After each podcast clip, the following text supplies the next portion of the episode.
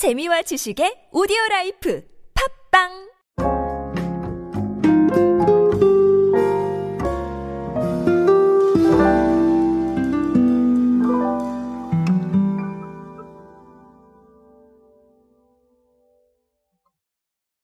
겨울을 대표하는 간식 중에 하나는 뭐 붕어빵이 아닐까요? 사실 어묵 같은 것도 생각해 볼 수는 있겠지만 아, 붕어빵만큼이나 겨울철을 상징하는 또 이런 간식거리가 있을까 싶은 생각을 조심스럽게 하기도 합니다. 뭐 물론 취향의 문제니까 아, 제가 아, 붕어빵이라고 여러분들께 아, 강조를 하고 싶은 건 아닙니다. 하지만 오늘 주제가 이 붕어빵이다 보니까 어쩔 수 없이 이렇게 얘기를 드리는 것 같은데요.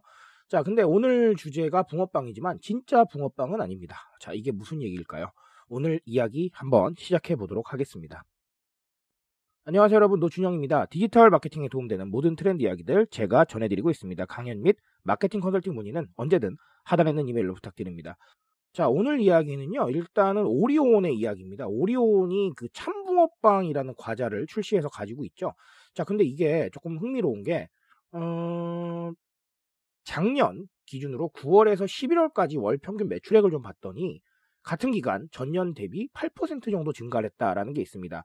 여름철 매출보다도 12% 정도 늘었다고 해요. 그러니까 이것도 네, 겨울에 찾으시나요? 자, 이런 부분들이 어, 있지 않나라고 해서 조금 흥미로운 부분이 있는 것 같습니다. 자, 그런데 물론 이게 다는 아니겠죠. 오리온에서는 어떻게 생각을 했냐면요. 마트 등 오프라인이나 온라인을 통해서 쉽게 구매를 일단 할 수가 있고요. 대량으로 미리 구입해 보관해 놓고 즐기는 저장 간식 트렌드가 확산되고 있는 점이 매출에 좀 성장을 견인하지 않았겠느냐. 그리고 추운 날씨가 이어지면서 참붕어빵 인기가 높아지는 거 아니겠느냐. 이런 공식적인 코멘트를 냈습니다.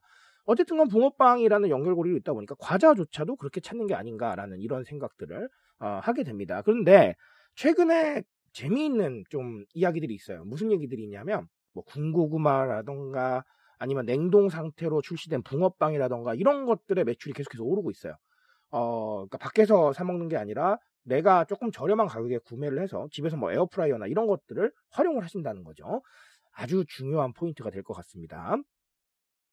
자, 결국은 사실은 이 뭐 lunchflation이라는 단어들 많이 쓰는데 간식값도 올랐어요. 자, 그러다 보니까 결국은 가성비를 좀 찾고 있다라는 얘기를 어쩔 수 없이 드려야 될 것 같습니다.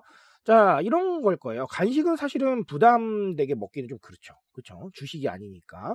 자, 그러다 보니까 조금 좀 저렴하게, 편하게 먹을 수 있는 방법이 없을까를 고민하게 되는데요. 그런 고민 속에서 아마 아, 이런 쪽으로 매출이 늘지 않았나라고 생각을 합니다. 자, 그래서 제가 늘 강조 드리는 게 있습니다. 지금 시점에서 가성비와 비용을 아낄 수 있다는 키워드는 상당히 괜찮습니다. 자, 그런데 제가 이것도 늘 강조 드리지만 무조건적으로 돈을 안 쓰는 대로 쏠리진 않아요. 자, 그러니까 무조건적인 가성비는 아닐 것이다. 즉, 내가 정말 필요한 곳에는 또 구매를 하다 보니까 어느 정도 어, 한 사람의 소비에서도 약간의 좀 간극이 생기니까 이런 간극들을 좀 이해할 수 있는 소비 수단이 있으면 매우 좋겠다라고 말씀을 드리겠습니다. 자, 그리고 또 다른 하나는 결국은 저는 편리미엄이라고 봅니다. 과거보다 상당히 내가 이런 제품들을 직접 구매해도 편리하게 먹을 수가 있다라는 것이죠. 아까 말씀드렸지만 뭐 홈메이드 붕어빵 이런 얘기도 제가 드렸죠. 어, 미리 냉동 상태로 출시된 붕어빵을 집에서 먹기도 한다.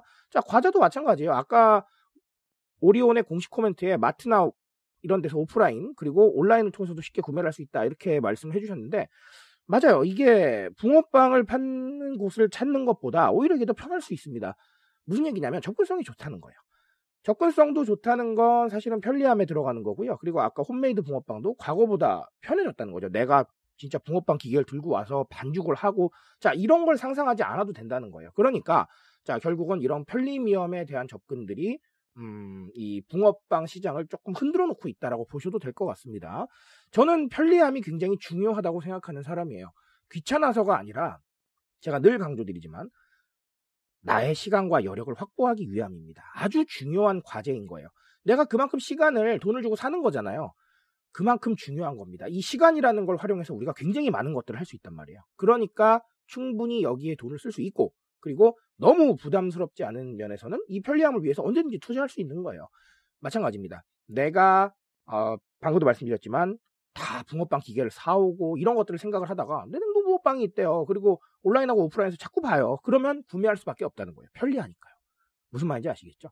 그래서 어, 그런 편리함을 통해서 사람들한테 접근성 좋은 채널에 다가가는 게 상당히 중요한 과제겠다라고 말씀을 드리겠습니다. 자, 오늘 붕어빵에 대한 이야기로 두 가지 정리를 드렸습니다. 언제나 마찬가지지만 아, 이 이야기로 여러분들 아이템을 가지고 한 번 더 생각해 보시고요. 더 많은 고민이 필요하실 땐 언제든지 불러주시면 제가 또 강의로 보답 드리도록 하겠습니다. 저는 오늘 여기까지 말씀드리겠습니다.